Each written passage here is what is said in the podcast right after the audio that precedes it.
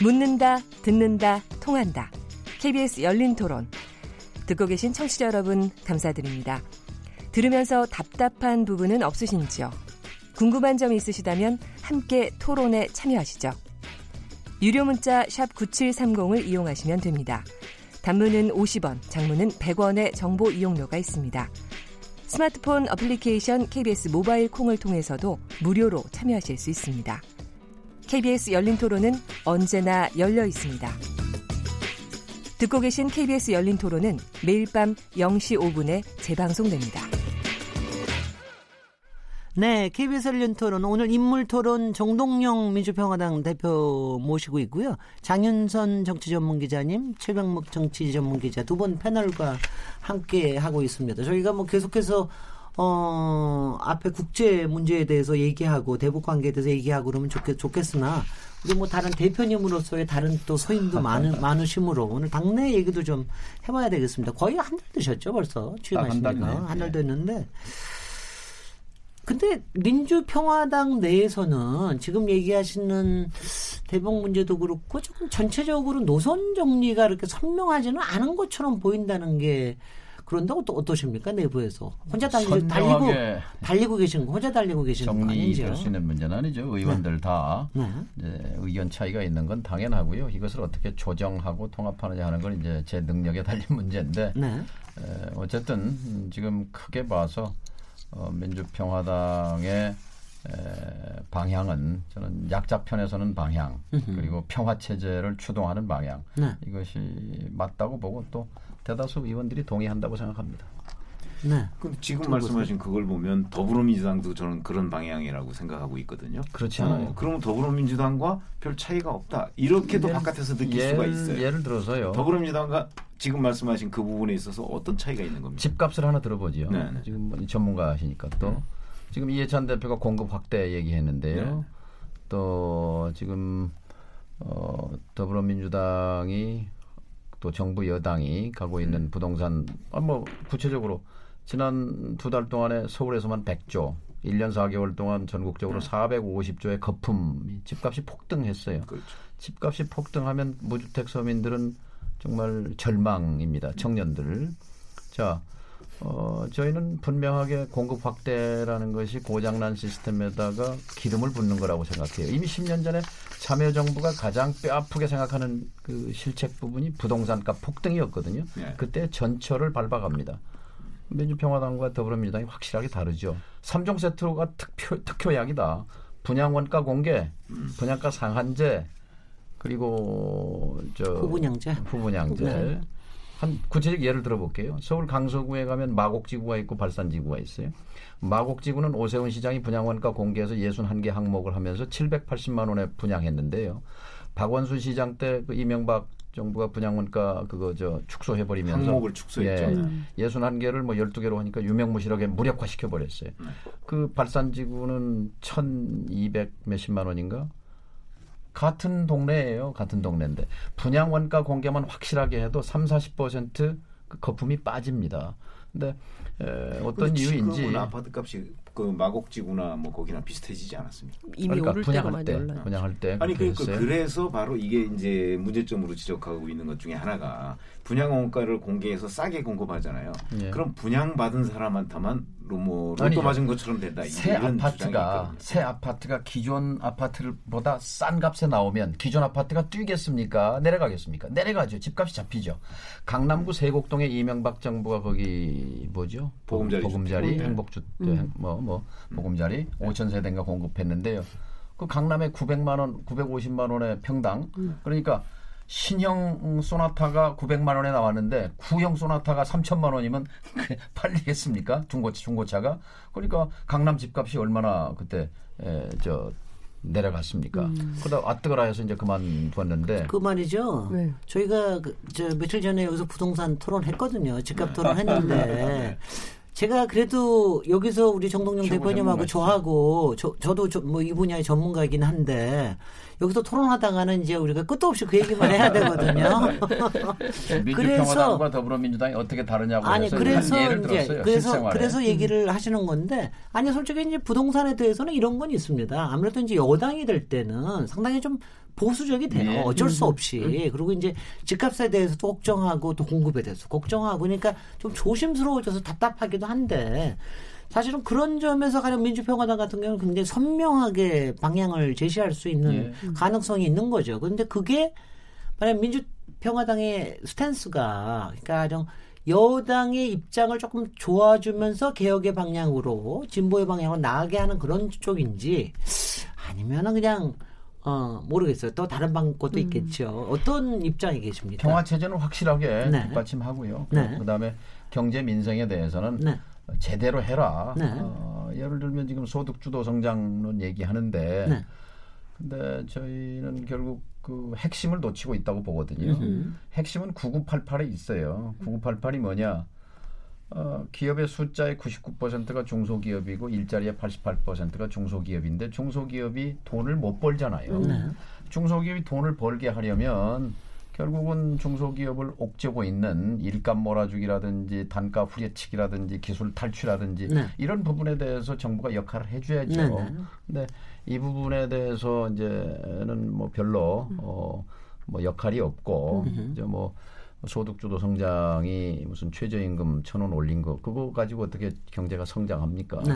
그런 문제 의식을 갖고 있는 그럼 거죠. 이번 가을에 입법에서는 그런 부분들은 굉장히 좀 공조가 그렇죠. 좀 있기는 있겠군요. 그래서 이제 네. 개혁 입법, 경제 민주화, 공정거래법이라든지 상법 개정안이라든지 이런 부분들 그런데 여당이 아무리 원해도 130석밖에 안 되잖아요. 그렇습니다. 개혁 입법 연대를 만들어야 하는데 에, 정부 여당이 원하는 것만 갖고는 또 안 되잖아요. 네. 야, 야당이 있기 때문에. 그래서 제가 어제 오당 대표 회동에서도 보따리를 만들자. 보따리를 서로 바꾸자. 으흠. 패키지 딜.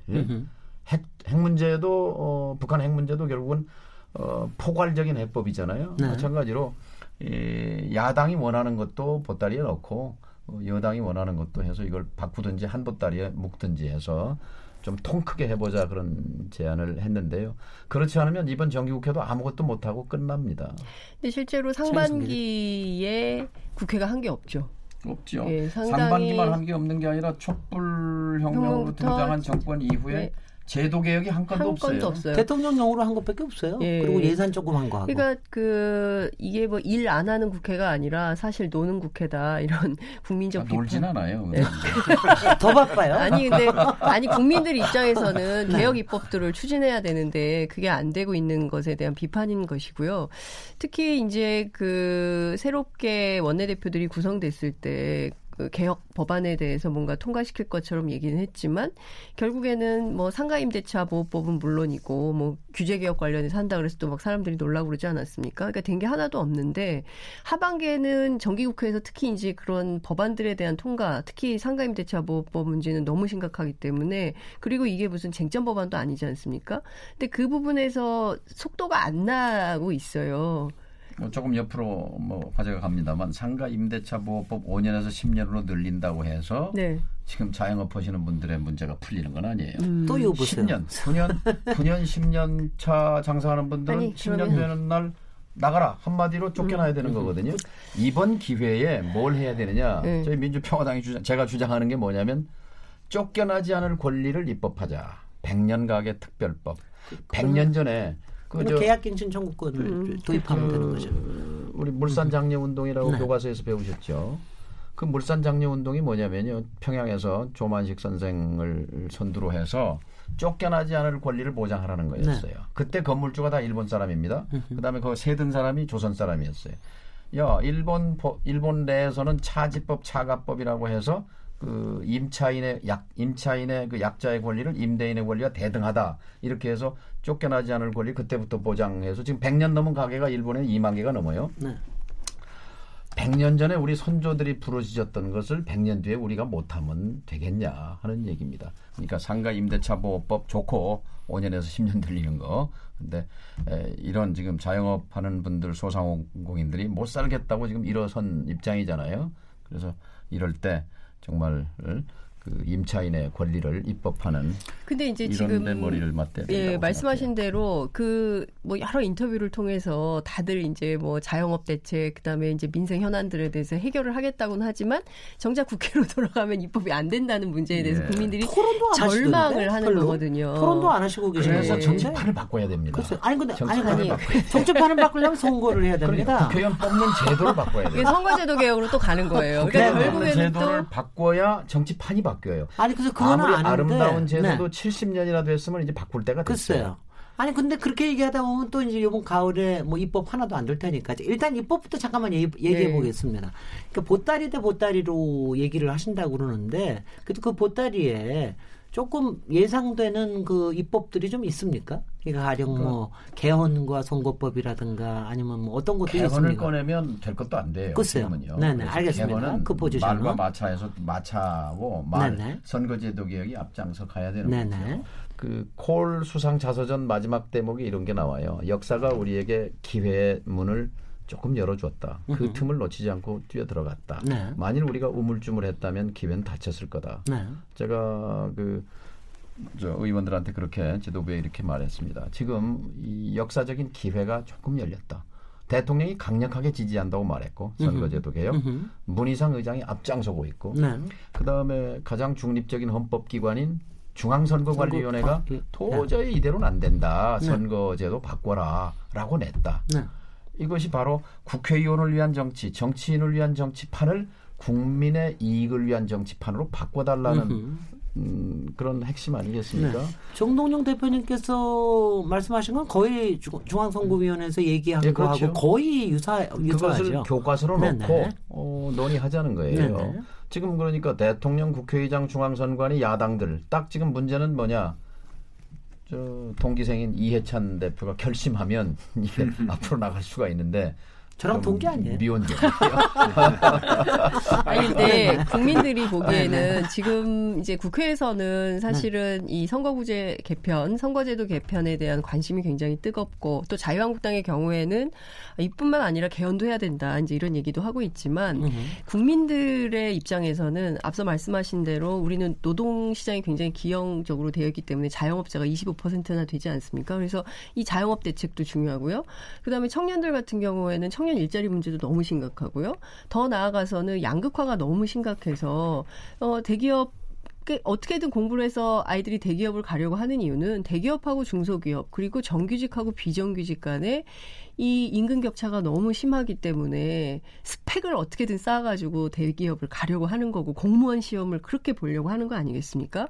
그러니까 국회에서는 지금 막 그 선거구제 개편 굉장히 중요하지만 국민들 입장에서는 이 먹고 사는 민생 현안과 관련 먹고 사는 문제의 가장 빠른 해법이 국회의원 뽑는 제도 바꾸는 거예요. 저 이제 기본적으로 저는 이런 생각을 해요. 자, 이제 소득주도 성장 가지고 지금 굉장히 말이 많았지 않습니까? 근데 민주평화당은 소득주도 성장의 어떤 비전 앞으로 그러니까 나아가야 할 방향, 그 다음에 어, 한 1년여의 성과 그거에 대해서는 어떻게 생각하십니까? 양극화와 불평등 해소를 해야 한다는 그 방향의 방향이 절, 전적으로 옳다고 생각합니다. 뭐 그걸 부인하는 사람 아무도 없죠. 옳아요. 네. 그런데 지금 아까 그 핵심을 놓치고 있다고 말씀드렸는데 이제 그걸 다시 되풀이할 필요는 없고 경제 민주하고 재벌 개혁인데 얼마 전에 투산인가요? 그 굴삭기 만드는 저 부품 회사 A라는 회사에 에 100원에 납품했는데 18%를 깎아라. 82원에 납품하라 하니까 저항을 하죠. 음. 그러니까 그 재벌 회사가 뭐라 그랬냐?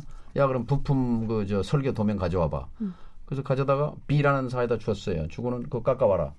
한 다음에 거기 납품 받고 끊어버렸어요.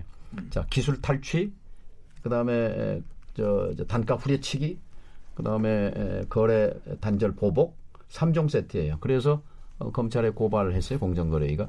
근데 이 한 건이 문제가 아니라 바로 재벌 대기업과 이 저 하청 기업들, 중소기업들의 그 거래 관계 하나의 문화의 기업 문화. 이것을 고치지 않고 어떻게 중소기업의 이윤율이 올라가겠습니까? 우리 중소기업의 이윤율은 1% 내지 2%예요. 재벌 대기업은 6% 7%예요. 그런데 독일이나 네덜란드나 OECD 이렇게 자료 보면은 정반대예요. 거기는 대기업의 이윤율이 낮고 중소기업의 이윤율이 높아요. 그러니까 중소기업이 임금을 올려줄 수가 있으니까 대기업과 격차가 적고 괜찮은 일자리예요. 지금 대한민국의 중소기업이 괜찮은 일자리라면 일자리 문제는 없는 거예요. 중소기업은 구인난이잖아요. 지금 12%가 채우지를 네. 못하고 있어요. 그렇죠. 그렇기 때문에 바로 힘의 관계를 힘의 균형을 만들어줘야 된다는 거죠. 지금은 노예제 노예 체제 같은 거예요. 이런 일방적인 재벌 중심 경제 체제를 그대로 두고 일자리 문제를 해결하고 양극화 불평등 해소를 논한다. 이것은 연목 구호죠. 그런데 제가 네, 이제 드리고. 싶은 질문은 어 정의당보다 더 정의롭게 이제 하신다고 했잖아요. 그래서 국민들이 이제 기대도 많이 하고 민주평화당이 현재로서는 작은 정당이긴 하지만 그래도 문재인 정부의 개혁을 견인하는 정당이 될 수 있을 예. 거다. 정의당과 더불어 이제 이런 어 얘기를 많이 했었던 것 같고요. 그 가운데 그런데 이 당, 그러니까 뭐 민주평화당, 정의당 그리고 또 더불어민주당 같은 경우에는 개혁을 계속 밀어가려고 하지만 번번이 자유한국당 등의 보수 야당의 발목이 잡혀서 진도가 못 나가거든요. 근데 보면 늘 또 야당 탓을 해요. 여당에서는 우리가 하려고 했으나 자유한국당이 반대해서 못했습니다. 그러니까 매번 이제 이런 게 되풀이가 되기 때문에 국민들 입장에서는 아니 저 사람들 말로만 저렇게 하겠다는 거 아니야? 라고 이제 의심을 하기 시작하면서 저는 정당 지지율 하락하고 있다고 생각을 하- 합니다. 예. 자 그러면 여기에서 민주평화당이 정의당보다 더 정의롭게 한다면 그러면 이 보수야당을 견인해서 할 수 있는 방법이나 이런 것은 없을까? 그러니까 매번 이런 시장 논리나 이런 것에 흔들릴 것이 아니라 어쨌든 이런 입법은 또 다 국회에서 해야 되는 거 아닙니까? 예. 음. 안타까운 것은 그러니까 탄핵 이후에 탄핵 연대를 개혁 연대로 에, 이 모두 진화시켰어야 돼요. 예. 개혁 연대로. 근데 그걸 못 하고 그냥 혼자 하겠다고 하다가 아무것도 못 했거든요. 네. 그러니까 정말로 이 정기국회에서 개혁 입법을 하고 개혁 입법 연대가 필요하다면 우리가 요구하는 걸 받아라. 어? 어, 선거제도 개혁. 그 자신들이 야당일 때 그렇게 주장했잖아요. 분투 이걸 쟁취하려고 했는데 여당 됐다고 해서 입장을 싹 바꾼다. 그래놓고 뭐 개혁 입법 같이 협력하자. 이것은 저 성실하지 않죠. 신의 성실 원칙에 어긋나요. 그래서 이해찬 대표도 이해찬 이해찬 대표, 대표도 어저께인가 대통령도 다 받, 며칠 전에 얘기했을. 때막 예. 받겠다, 적극적으로 참여하겠다. 문재인 대표는 뭐 당연하게 네. 본인의 선거 공약이라고 얘기했고, 그러니까 뭐 그거는 받을 것 같아요. 그거는 받지 않고 베기겠습니까? 그러면 뭐 다행이죠. 네. 예. 근데 경험적으로 보면 네. 선거구제 개편이라는 게 그 선거 선거에. 임박해서 하는 그 우당탕탕해서 다 해결됐죠. 시간은 걸리겠죠. 해결- 해결됐죠. 지금 선거가 간간히 남았잖아요. 이런 상황에서 저는 선거구제 개편 논의가 과연 진전이 있을까? 그렇게 진전이 있었으니 한 번도 선거구제 없거든요. 개편이 아니고요. 선거 제도. 그러니까 대통령 뽑는 제도를 직선제로 바꿨더니 박정희 체제와 전두환 체제를 청산했어요. 네. 자 이제 국회의원 뽑는 제도가 70년 낡았는데 승자 독식 제도. 지금 300명 국회의원 지역구를 기준으로 하면 유권자의 48%의 지지를 받고 국회, 국회에 왔어요. 근데 52%의 유권자는 찍은 사람이 떨어졌어요. 대표자가 못 왔어요. 그러니까 지금 이 국회는 5천만 국, 국민의 축소판이 아니에요. 네, 네. 축소판이 아니에요. 이것을 주권자인 국민이 준 표만큼 국회 의석을 할당하라. 네. 이거거든요. 얼마 전에 그 농민들이 저 국회 앞에 몰려왔어요. 제가 그렇게 말했습니다. 여러분이 이 나라의 주인이신데 왜 국회 안에도 못 들어가고 밖에서 이렇게 함성만 지릅니까? 네. 문제를 해결하는 해법이 있습니다. 농민당을 만들어서 농민당이 입법자로 국회에 들어가도록 하는 것이 근본 해법이요. 네, 가서 농업 문제, 농촌 문제, 농민 문제를 직접 발언하십시오. 300명 중에 지금 농사 짓는 사람은 소 키우는 한 명 빼고는 없습니다. 네. 근데 농민이 지금 5%라고 그러면 300명, 15명의 농민 입법자가 나오면 이 정부의 입법과 예산과 정책의 방향이 달라지죠. 네. 청년 문제, 지금 청년 주거 문제, 청년 뭐 어, 일자리 문제, 결혼을 할 수 있습니까? 3포 5포 세대. 지금 20대, 30대 유권자가 35%예요. 그런데 20대, 30대 국회의원 3명 있어요. 네. 그럼 3분의 1이면 300명 중에 100명이 청년들이 지금 국회에 있으면 이대로 방치하겠습니까? 뭐 저는 뭐그 숫자가 많으신다고 꼭 그렇게 드리라고 보장은 못합니다. 아니, 하도 그러나- 국회의원들이 노예. 청년당. 정당마다 생각이 좀 농민당, 다르겠죠. 어? 뭐 이렇게 해서 네. 정말로 이 국회라는 게 다양한 사회적 어, 분출하는 갈등의 용광로여야 되잖아요. 네. 근데 제가 이게 조금- 대표되지 않거든요. 네, 조금만 더 구체적으로 질문을 드리면, 그러니까 선거구제 개혁이 야당의 굉장한 큰 요구라면, 혹시 지금 약 만여 개인지가 국회에 잠자고 있는 법안들이 있는데, 그 중에서 어, 문재인 정부가 좀 빨리 통과시키를 원하는 일종의 개혁 입법 이런 부분에 보따리를 맞바꾸는 이런 협상 작업들이 지금 조금 진행은 되고 있는 중입니까? 어떻습니까? 예, 뭐 어, 이제 여야정 상설 협의체도 운영한다고 했고 하기 때문에 이번 정기국회는 워낙 뭐 국민들 보는 눈도 어, 무섭고 해서 뭐 일정 부분 갈 겁니다. 네. 그런데 이게 좀 시원시원하게 가려면 음, 아까 말씀드린 대로 통큰 정치를 해야 합니다. 네. 어, 선거제도 개혁 내놓고 네. 어, 그리고 개혁 입법 어, 확실하게 밀고 네. 그렇게만 해도 자유한국당이 반대해도 지금 자유한국당이 110몇 명인데 어, 나머지가 다 찬성하면 그뭐 얼마든지 자유한국당의 반대를 뚫고 갈수 있죠. 근데 이제 이런 고민이 있는 것 같습니다. 어쨌든 이제 올드보이가 골드보이가 되면 좋겠다. 지금 사실은 다 이정미 대표를 제외하고는 전부 민주당하고 인연이 있는 분들이 이제 당 대표를 하시면서 네. 그동안 보여주지 못했던 이제 새로운 협치가 나올 거다라는 이제 기대를 하고 있는 건데요. 이 선거 선거제도 개혁과 관련해서 어 지금 지역구가 253석이고 그 전국구가 47석인데요. 이거를 비례대표를 강화하자는 거잖아요. 연동, 예. 연동형 비례대표제로 비례대표제를 강화하려면 늘어나야 되는데 의원 예. 숫자가 늘어나야 되는데 의원 숫자가 늘어나는 것에 우리 국민들이, 국민들이 절대로 또- 동의하지가 음, 않습니다. 아닙니다. 국민 음, 지금 너무 그렇게 국민 저 수준을 낮춰보면 안 된다고 봅니다. 중앙선관위는 200명 100명으로 제한했어요. 그렇습니다. 근데 네. 지금 지역구가 253명인데 53명을 자르라고 그러면 국회가 이걸 통과시킬 리가 없어요. 네네. 그렇기 때문에 지역구 의원들이 반대한다는 거죠. 253명하고 비례대표 100명, 100명. 이러면 그게 이제 353명 정동영 국회가 되는데 이제 말씀이고. 국민들이 받아들이 받아 주시려면 국회 예산을 10년 동결해서 세비를 1천만 원이면 800만 원으로 깎고 네. 보좌관 7명이면 6명으로 줄이고 이렇게 해서 그 비용을 가지고 국회의원이 머슴인데 네. 머슴을 300명에서 353명 더 쓰면 네. 국민한테는 이익이 되는 거죠. 이거에는 국회의원들이 동의를 하십니까? 아직은 그러니까 세비를 깎고 논의가 예, 본격적으로 시작이 안 253명 했죠. 자기 지역구를 건드리지 않기 때문에 네. 예, 물론 뭐 세비가 깎이니까 뭐 좀 싫어할 수는 있겠지만 음? 아니, 근데 문희상 그런- 국회의장님도 안을 또 하나 내놓으셨더라고요. 330인 안으로. 네. 근데 그런. 아이디어에 대해서 그 지금 더불어민주당은 어떤 생각을 가지고 있습니까? 그런 개별적 연동형 비례대표제 뿐만 아니고 지금 이제 국회의원 정수 늘리는 문제 뭐 요, 이제 크게 봐서 이 두 가지로 생각을 한다면 더불어민주당은 민주당은 이게? 당론이에요. 당론. 네. 그두 문재인 가지가 다. 당 대표 때 네. 이걸 당론으로 어, 땅땅땅 응? 네. 저 했어요. 그다음에 에, 대통령 후보 그러니까 시절에 연동형 비례대표제를. 공약이었어요. 그렇죠. 예, 예. 그다음에 대통령 당선 뒤에 중점 국정 과제로 내걸었어요. 지금 그다음에 여전히 유지하고 있나요? 아, 그다음에 지난 4월에 개헌안 내면서 이렇게 말했어요. 선거제도 개혁에 합의한다면 여야가 네. 분권형 권력 구조를 양보하겠다. 이렇게까지 말했어요. 또 노무현 대통령은 퇴임 후에 대통령 한 번 하는 것보다 선거제도 개혁이 국민을 위해 더 중요하다. 자, 그 제자들이잖아요. 음? 노무현의 후에 문재인 대통령을 모시고 있는 더불어민주당이 이것을 신발을 바꿔 신는다면 이것은 국민에 대한 신의 성실에 어긋나는 거죠.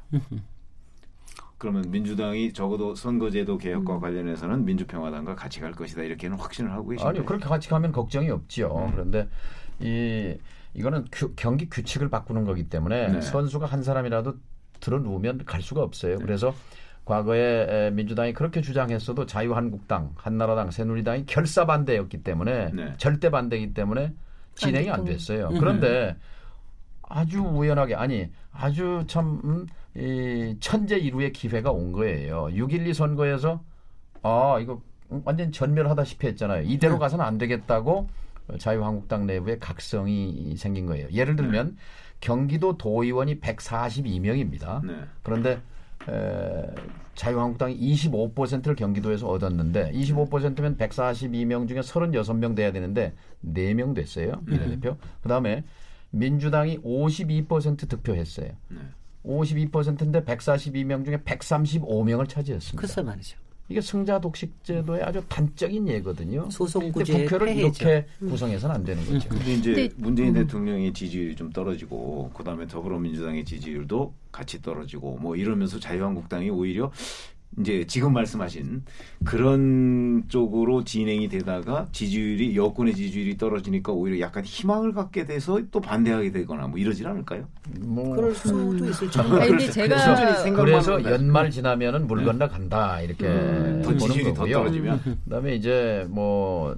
저 쟁점은 아마 나중에 이렇게 될 겁니다. 자유한국당은 도농 복합제를 하자고 그래요. 농촌은 1인 선거구로 하고 도시는 뭐 중대 선거구로 하자는 거고 민주당은 그건 뭐 절대 못 받는다. 뭐 자기네들한테만 유리하게 하자는 소선거구로 얘기잖아요. 하자 뭐 네. 이런 것인데 그것은 이제 구체적인 협상 테이블에서 조율하면 될 일이고 네. 우선은 이 정치판을 바꾸자. 국회의원 뽑는 제도를 바꾸자. 국민이 준 표만큼 국회의장을 할당하자.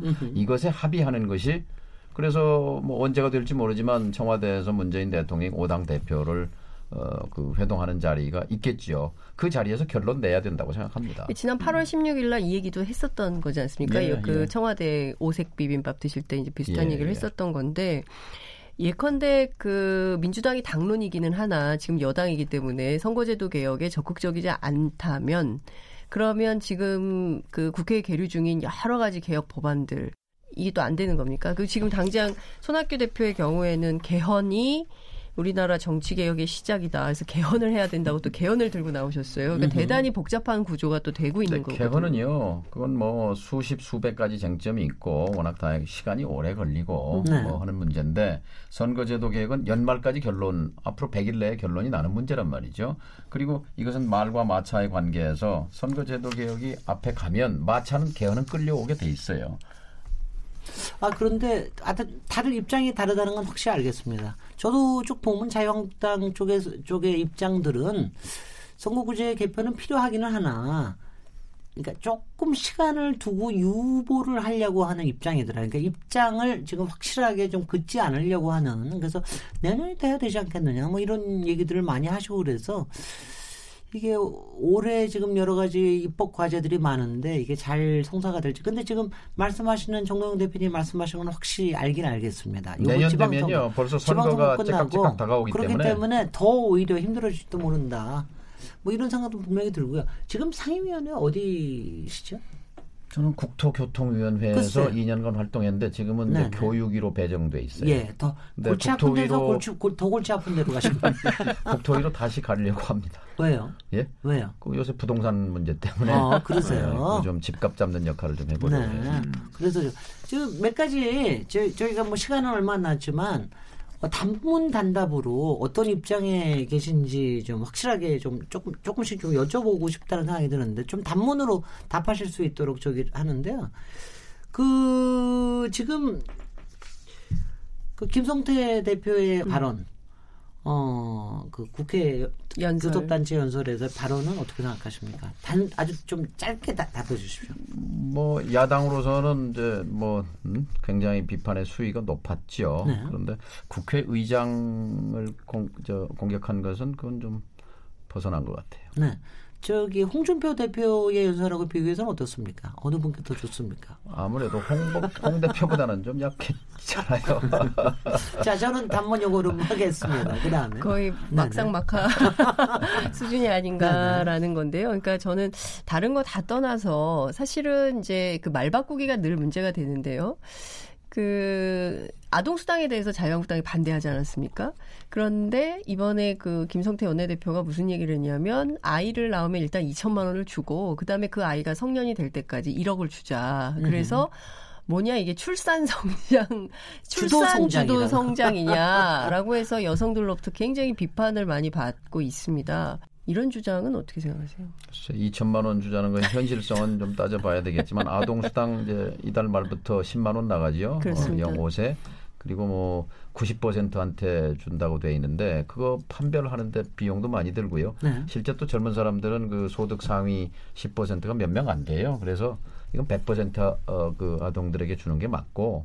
그다음에 10만 원을 저는 다른 일자리 다른 출산 그 장려 저출산 예산 쓰는 것보다 아동 수당을 조금 더 올리는 것이 예, 효과가 있다고 생각합니다. 그렇죠. 10만 원 정도 가지고서 과연 예. 그 지금 저출산 뭐 인구 절벽 같은 사태를 막을 수 있겠느냐. 뭐 이런 이제 문제지기가 많이 있잖아요. 예. 어, 그래서 지금 말씀하신 데 저도 동의하고 또 하나는 이제 주택 정책과 관련해서 지금 김동연 부총리 말 조금 다르고 이해찬 대표 말 조금 다르고 그다음에 장하성 실장 말 조금씩 다르거든요.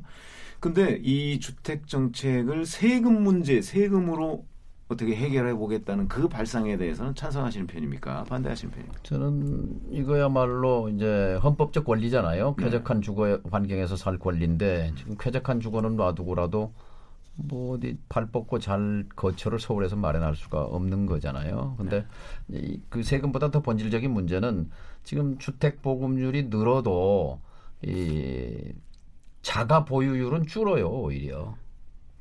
서울에 지금 저 자가 보유율이 45%밖에 되지 않지 않습니까? 네, 네. 10년 전에 다가구 주택 그 저 상위 이몇 퍼센트에 속하는 사람들이 이 평균 1가구 3, 세 채였으면 음. 그 1가구 세 채가 1가구 여섯 채로 늘었어요. 아, 계속 사- 줄어들고 있어요. 예? 계속 줄어들고 예. 있습니다. 예, 그리고 그래서- OECD 비교해, 비교해도 우리가 확실하게 낮습니다. 예. 되게 선진국들이 5, 55% 60% 사이인데 우리가 지금 45% 남짓하니까 예. 사실 낮습니다. 저는 젊, 특히 청년 세대들이 이, 하여튼 살 수 있는 더더구나 지금 1인 가구가 29%나 되잖아요. 2천만 가구에 600만 가구 가까이가 1인 가구인데 1인 가구에 맞춰서 공공 임대를 어, 대대적으로 적어도 최소한 보유 주택의 10%는 우리가 빨리 확보해야 된다고 생각합니다. 저 그러니까- 최병목 기자님의 wording이 세금으로 집값 잡겠다고 어, 그렇죠. 그 wording 자체가 저는 못마땅하긴 하지만 계속 하십시오. 아니 그러니까 세금을 올려니까 종합부동산세나 보유세나 뭐 이런 거 있잖아요. 어, 예. 그런 것들을 올려서 이 집값 폭등 상태를 막아보겠다 하는 그 정책의 방향에 대해서 어떻게 생각하시나요? 작, 잘 작동되지 않았다는 것이 지난 10년 전의 경험이죠. 예. 그렇다면 지금 지금도 그 부분이 성공하지 못할 것이다 이렇게 판단하고 계신가요? 그 지금 나온 대책 가지고는 뭐 어림없습니다. 그 근본 처방을 하라는 구체적으로. 거예요. 3종 세트를 하라는 거예요. 분양원가 공개하고 후분양제하고 어, 이- 그거, 그거 세 개만으로 안 됩니다. 아니 근본 처방을 하면은 공급 네. 확대도 의미가 아니요, 있어요. 그거 세 개만이 근본 처방은 저는 좀 아니라고 생각하는 일단 근본 편이라서. 처방을 하고 그 위에다가 아, 처방을 하라는 거예요. 아니 근데 이거 한 가지는 확실하게 동의합니다. 후분양제를 도입하는 거는 확실하게 네. 효과가 있을 거예요. 그리고 네. 외국의 경우에도 후분양제? 선분양제를 그러니까 건설업체가 선택을 할 수가 있거든요. 네. 근데 지금은 이제 다 후분양 후분양제로 하면은 문제가 될 게 뭐냐면은 주로 대기업 쪽으로 다 가버릴 겁니다. 이게 자금의 여력이 있는 쪽에 갈 거기 때문에 그래서 그러니까 자금을 좀 더 돌릴 수 있도록 하는 이런 제도만 마련이 잘 네. 된다면 후분양 제도로 하면은 우리나라 주택 시장이 굉장히 건강해질 건 확실합니다. 그거는 이제 네.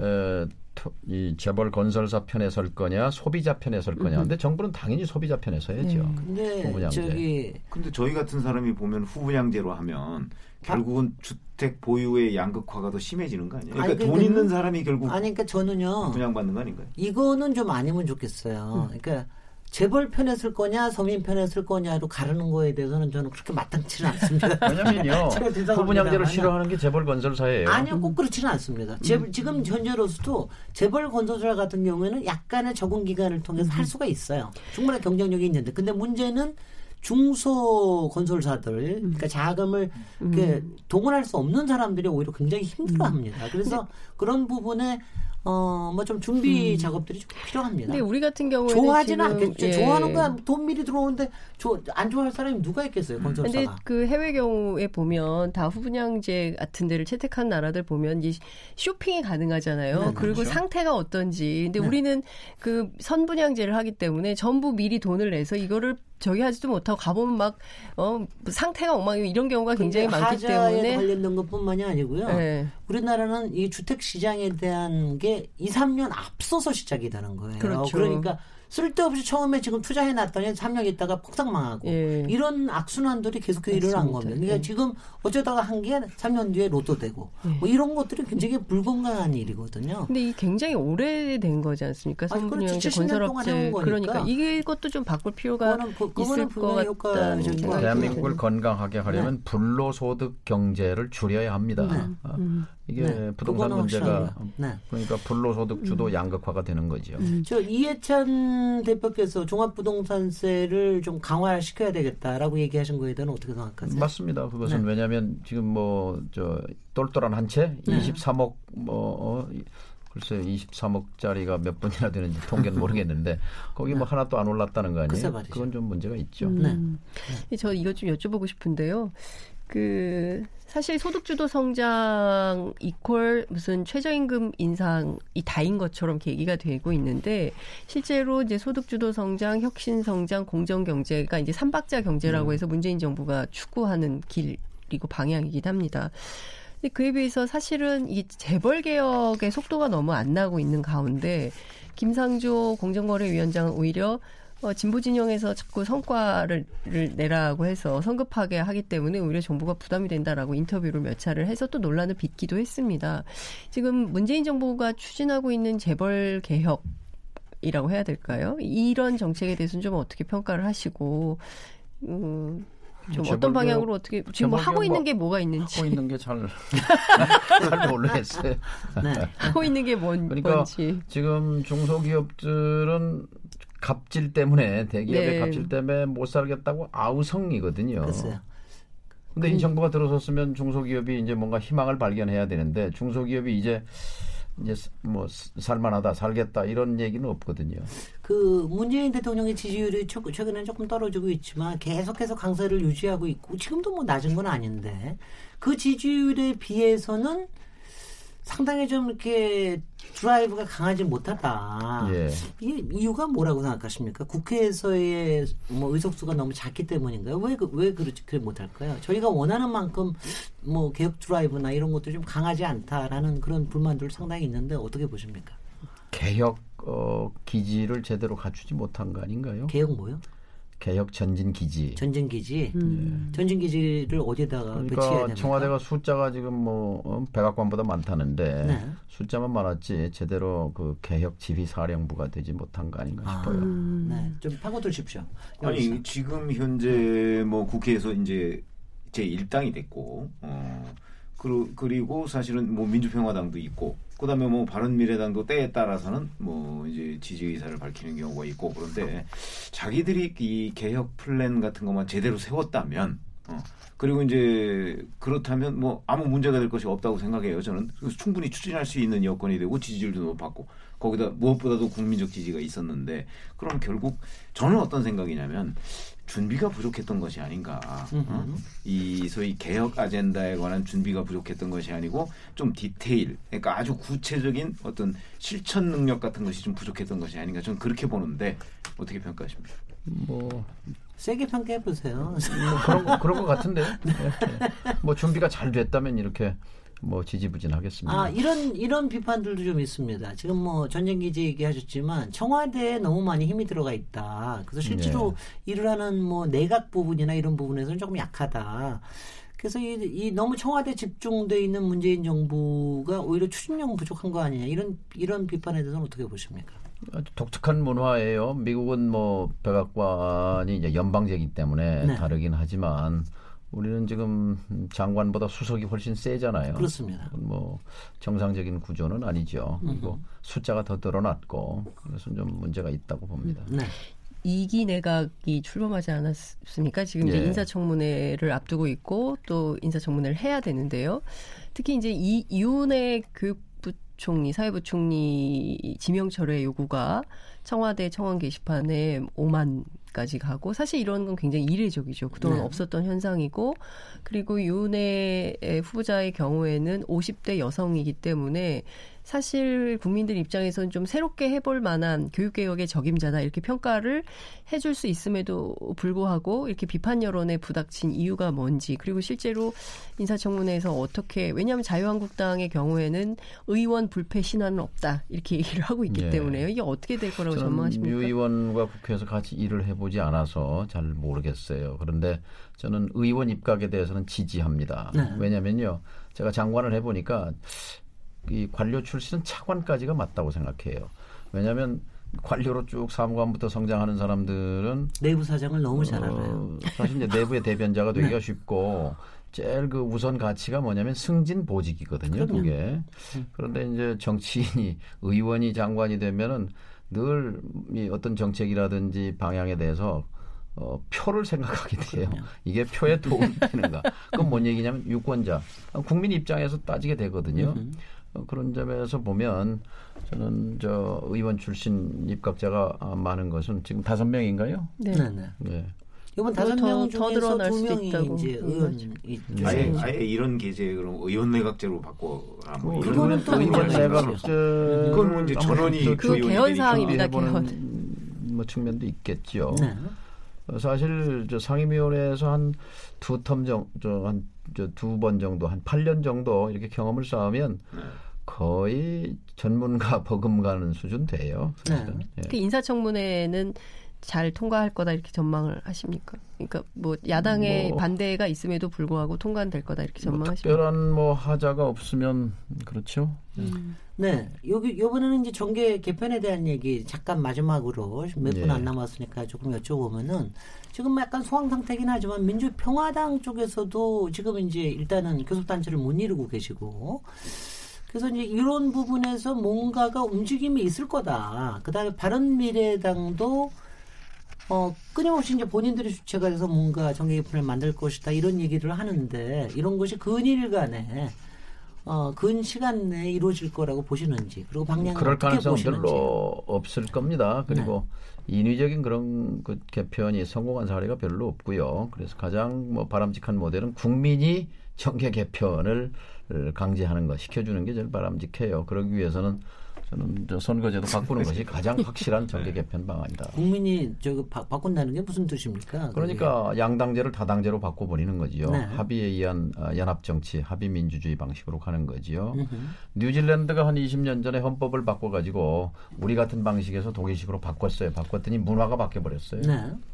그러니까 정치판이 권력을 놓고 싸우는 그런 정치가 아니라 아, 국민의 이익을 위해서 정책을 경쟁하는 그런 문화로 바뀐 거죠. 네. 글쎄, 뭐 그것도 이제 좀 일리가 있다고 생각을 합니다. 예를 들어서 독일이나 뭐 이런 데처럼 정당 자체가 그러니까 국회 의석을 가진 정당이 우리나라는 몇 개 없잖아요. 예. 어, 근데 이제 외국은 굉장히 많지 않습니까? 그래서 어, 어느 정당이 뭐 과반을 차지한다든가 이런 것보다는 대개 몇 개의 정당이 합쳐서 연립 정부를 구성하거나 하는 경우가 많이 있잖아요. 그래서 저 제가 사실 개인적으로 좀 느끼면 정계 개편이라는 것보다는 사실은 제3정당 우리나라 과거에 제3정당이 성공한 사례가 별로 없지 않습니까? 어, 뭐 그야말로 명멸했다고 볼 수가 있는데 제3정당이 좀 성공할 수 있는 기반 뭐 이런 것들이 마련됐으면 하는 걸 저는 민주평화당한테 좀 기대를 하고 있거든요. 그러니까 어? 근데 선거 제도를 그게- 네. 바꾸면요. 뉴질랜드가 어, 국민당이라고 보수당이 한 10년 하다가 그다음에 노동당, 진보당이 10년 하다 이렇게 계속 10년 주기로 바뀌어 왔어요. 그러면서 네. 권력을 놓고 늘 쟁투를 했거든요.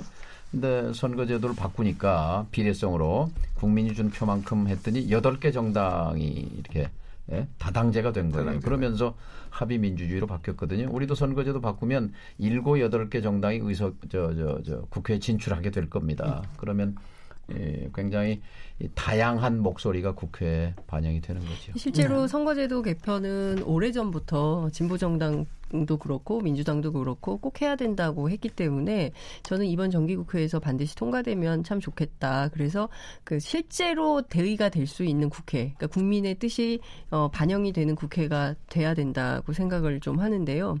2020년 총선 앞두고 보수야당이 그 아니다라고 말씀하시지만 인위적 정계 개편을 또 이- 얘기를 하고 있습니다. 무슨 얘기냐면 어 바른미래당하고 자유한국당이 이렇게 음, 나눠져 있어 가지고서는 그 다음 총선에서 이기가 굉장히 어렵다. 그래서 지금 어쨌든 김병준 비대위원장이기 때문에 이 시스템이 오래 가지 않을 것이고 내년 초에 새로운 이른바 이제 친이계의 대표가 서게 되면 바른미래당하고 통합하게 될 거다.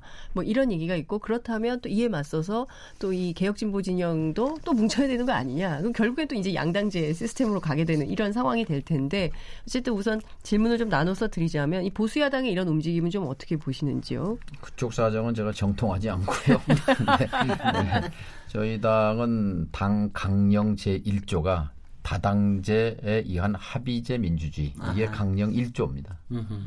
그래서 네. 예. 계속 그 가능성은 없다. 네. 이제 그 뭐 보수 야당에 대해서는 사정은 잘 모르겠다. 그런데 바른 미래당은 그쪽으로 만일 가면 여기서 원래 국민의당 했던 그렇죠. 따라갈 수 없겠죠 자유한국당으로. 음. 그리고 사실 자유한국당으로 할, 같이 할 수 없다는 사람들이 남아서 민주평화당을 만든 거거든요. 네. 네. 결과적으로는 뭐 저희들 판단이 맞았던 네. 거죠. 음. 맞은 거죠. 혹시 지금 교섭단체를 위해서 특별하게 활동하시는 게 있습니까? 네, 무소속 의원들 저, 뭐 마지막 순간까지 설득하고 있고요. 네. 또 어, 김종훈 의원과 함께하는 방안도 아, 뭐, 어, 논의하고 있습니다. 네. 음. 이제 거의 마칠 시간인데요. 오늘 대, 정말 모처럼 정동영 대표님 만나니까 역동성과 상상력과 통찰력이 어우러진 이 한판의 인터뷰였던 것 같습니다. 마지막 마지막으로 대북 관계와 더불어 앞으로 우리의 정치 미래에 대해서 한 말씀 해주시죠. 우리 사회의 문제를 압축해서 한 단어로 얘기하면 불평등입니다. 경제적 불평등, 정치적 불평등. 근데 정, 경제적 불평등을 치유하는 가장 빠른 일은 정치적 불평등을 해소하는 겁니다. 1인 1표의 민주주의 원칙을 관철하면 그래서 다양한 음, 목소리가 국회로 들어오게 되면 바로 먹고 사는 문제의 해법도 거기서부터 어, 온다고 봅니다. 5천만의 이해관계가 얼마나 다양하고 다기합니까? 양대 정당 체제로는 21대 22대 계속 국회 만들어 봐야 결국은 어, 국민은 정치를 불신하게 되고 이 정치가 어, 복지 선진국처럼 이렇게 바뀌지 않으면 우리의 꿈도 이루기가 힘들죠. 네. 우리가 독일 통일도 먼저 했죠. 노벨상도 많이 받았죠. 그다음에 중산층도 제일 두텁죠. 우리가 부러워해요. 그 나라 정치 예, 결국 그 정치에서 원동력이 나옵니다. 네. 우리가 여기서 지체하고 있는 것은 한국 정치가 지금 병목에 걸려 음. 있어요. 그래서 정치의 병목 현상을 뚫는 것 이것이 음. 지금 시대의 경제적 불평등을 해소하는 지름길이다라고 생각합니다. 네, 오늘 말씀 고맙습니다. 아, 오늘 수고해 주신 장윤성 기자님, 최병목 기자님도 감사드리고요. 정동영 대표님 정말 감사합니다. 또 만나 뵙기를 바라고요. 어, 저는 월요일 날 7시 20분에 다시 돌아오도록 하겠습니다. 감사합니다. 감사합니다. 고맙습니다.